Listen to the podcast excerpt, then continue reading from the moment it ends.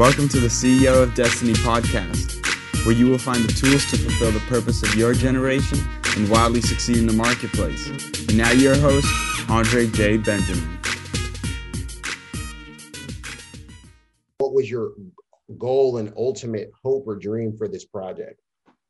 Yeah, I'm trying to help anybody and everybody. That was kind of the goal. Early on, people said, "Oh, eh, that's nice. He's helping young men." Well, you know, I'm I am trying to help young men, but there's you know because certain videos just kind of naturally are for for men. You know, for young men that maybe don't have a dad to show them how to tie a tie. That's gonna, you know, some girls might need to wear a tie, but for the most part, that's to be a guy thing.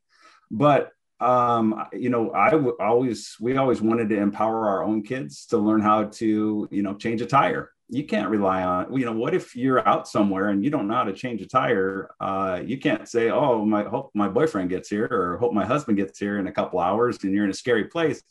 You know you need to learn how to do anything. And so uh and i have you know i call my subscribers my kids as i'm sure you know. And i um you know i have 80 year old kids watching me um, and it's interesting because it's resonated on a whole another level that i i never imagined. People are crying watching me tie a tie you know um, just because the dad moment that they never maybe they never had or maybe uh, their dad has passed or what have you and they they miss that. Um, i've had people tell me they put my shaving video on a woman uh, put a shaving video on. It just reminds her of her dad and she has it on repeat and just watches it over, over and over for the dad moment. So that's stuff I had never imagined. I thought I was just trying to put out some how tos to be useful. I didn't realize that it was resonate it would resonate on the level that it is. It's interesting the amount of um, uh, kind of societal ailment around uh, absence of fathers and and people with a lot of things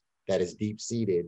Uh, and uh, it's interesting. Uh, I remember I did some work with uh, young people, and I was running a, a, mentoring group, and I had them wear ties all the time on specific days. And so, of course, a lot of them came to me and said, you know, all I can do is the clip on. And then I was like, well, no, I bought you guys some. And then we walked through, you know, putting them on and whatnot. And it kind of was a big, and then they, as much as they grumbled and complained about it, they started to look forward to it. And then some days I saw them dressing up on the off day and I'm looking at them saying, hey, this isn't, we're only supposed to do this two days a week. And they're just like, I know, but it just feels good. I like the way I feel. And then there was another instance where uh, a young uh, man who was older than me, and he had me doing a, a, a project with him that was a video shoot. And um, we were in the restroom and he saw me tying mine and he asked me, would I mind showing him how? And he was like, oh, you know, my dad never showed me this. And mm. so it was interesting. Like you said, you don't realize how much. Uh, and then even my dad, my dad, his dad had never shown him it. So even how when my dad was showing me how, I kind of learned it fast. And then he started asking me to show him how to do it. And he was saying that how it was something that never had, you know, he had wanted to know. And um, I think a, a lot of young people in general have a curiosity about the processes of life. So they want to see the phases. They don't know what it's like. What do you you know what do you look like? How do you wear your beard if you're if you have a lot of facial hair? Do you wear it? Do you shave it off? If you you know yeah. just that process of aging with life. What does a 60 year old look like? How's a 50 year old carry themselves? How's a 70 year old so there's we're all i think kind of looking for these cues. And i think that kind of is drawing some attention to um, the way that you lay it out on your videos the way you lay it out is calm and not judgmental and not like, oh, you idiots should know this by now. so let me, you know, let me take you to school. And so it's it just it connects on a whole different way. Can you um take us back to some of your initial responses that you were getting and and how were you feeling as a result of the feedback that was coming in?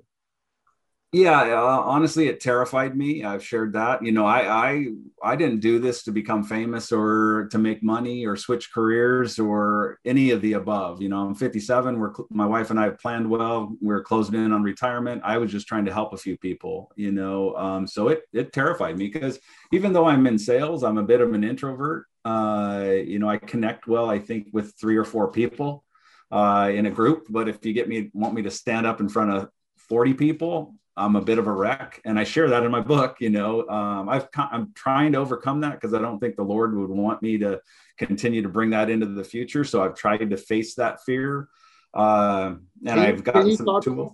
Can you speak a little, elaborate on that in regards to being an introvert? I'm more of an introvert, but I, I do a lot of things that are in the forefront in regards to you know, presentations and trainings and things of that nature. So I can activate it, but I do treasure and value the alone time.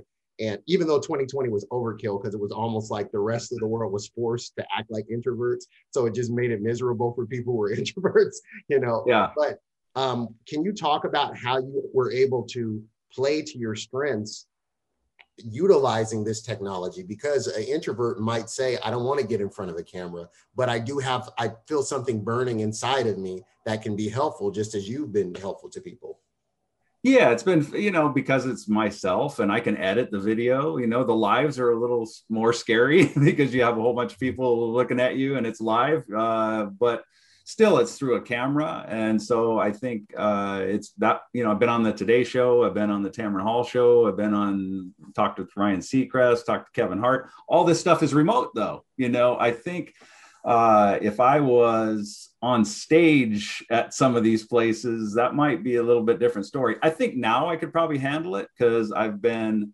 kind of you know slowly been able to get my head around it and kind of walk into it virtually, I think now it wouldn't be such a big deal. But right, you know, my first uh, request to be on TV, I was a wreck. I did not sleep the night before. I woke up exhausted, and I'm like, I just hope this goes well. And that was virtually, you know. Uh, so then, as they started coming in more and more, I kind of got my feet underneath me and felt like, okay, I I can do this. Um, it's not as big a deal, and I'm overthinking it. Just got to kind of kind of be myself and go with it. Um, yeah, so it's it's been okay. I you know I'm not going to sit here and say that it's uh, amazing because there's times where I question myself. You know, get in my own head and start re- start overthinking.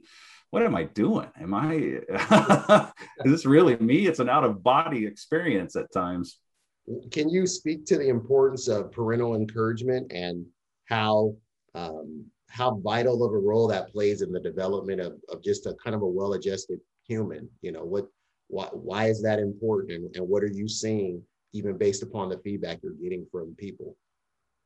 Yeah, I think uh, you know my kids. Even though my daughter's 29, my my son's 26, we uh, still say "I love you." You know, every time we're on the phone, I say "I love you." I don't want that you know a time to go by where we don't say that. And my son grew up with that. You know, we started from day one that you know you hang up the phone, and even when he was going through his teenage years, where I'd call him. He was not ashamed to say, "I love you, Dad." You know, uh, to say that back because I think that that's important to kind of set that as you go along, and then telling your kids you're proud of them. I think that's so important. Um, unfortunately, you know, I get that feedback on my channel of people saying because I I did said that on my channel, as I'm sure you know, and people said I've never heard that once from my parents that they're proud of me. Um, yeah, that's sad. You know, um, you talk about encouragement when I used to teach Sunday school, I used to write up the word, and I talked about this on my channel before, but I used to put the word courage on the board.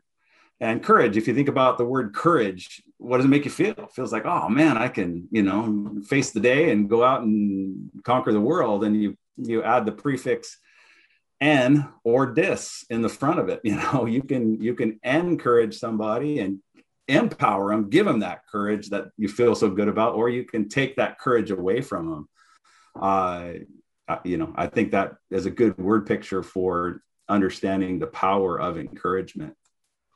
So many lack hearing those positive words, and I think even in a in a drive-by culture, I heard somebody say to me that if you just give directional and correctional um, conversation with your kids, you're not really talking to them; you're talking, you know, at them. And it made me really think about because sometimes, especially with our oldest, you know, we put a lot of responsibility because we're just trying to encourage them that you're steering the way for the others. But, you yeah. know, I, I found, and I think it may have been in the, you know, honestly kind of I was convicted as I'm going into this interview. It's like, oh my gosh, you know, am I so I went in last night and, and spent some time with our oldest and just told him, I said, you know what, I'm proud of you. I'm not proud of you because of anything you do. I'm proud of you just because you're my son. And I could tell he really looked at me and he didn't want to be mushy, but I could tell he looked at me like, man, that meant something to me, you know, and and it it, it just softened up the moment. So I, I think you're onto something in regards to hearing even hearing those words. I'm proud of you. You know, um, uh, the, so many people are hearing so much negative feedback right now. Um, and the world is kind of cluttered with that. So I think even putting that out in the atmosphere and in the airwaves, something that would spark people to say, wait a minute, why can't I tell that to someone else? Is it just based upon performance or can I find something that's praiseworthy and, and yeah. something that's a, a life point that I can, you know, spark up someone? Um, can you talk a little bit about uh, who encouraged you? You know, um, talk about the Ricks and the Karens and the, you know, the and who they were and what they did in your life that was significant, as well as your sister and your other siblings. I mean, your siblings actually came together like a super squad, but I don't want to give it away. yeah, they did. I, you know, I, have I've got a great uh, group of siblings that we rallied around each other, and I think that it speaks that speaks to the fact that my parents did start well, you know, and I try to hopefully paint everybody in the best possible light in my book. not trying to throw anybody under the bus, um, and trying to look at it from an adult's perspective of how did this kind of go south? You know, what happened? Um, and I really think my book does a good job of doing that. And I've, I, you know, I relied on my older siblings to say, how did you see this kind of happening too? Because I was younger, you know, my memories aren't aren't as great as as them as be, being adults, kind of looking at it. And um, yeah, I've got a lot of inspiration from Rick. You know, Rick and I talk all the time um, still.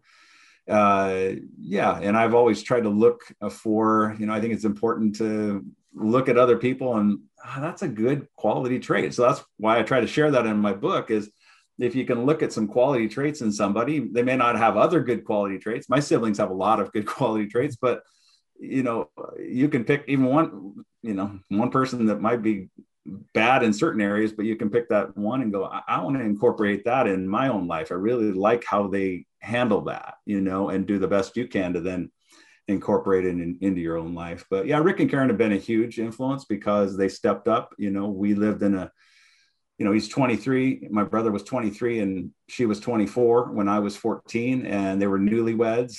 And we lived in tight quarters, uh, an eight by 35 trailer.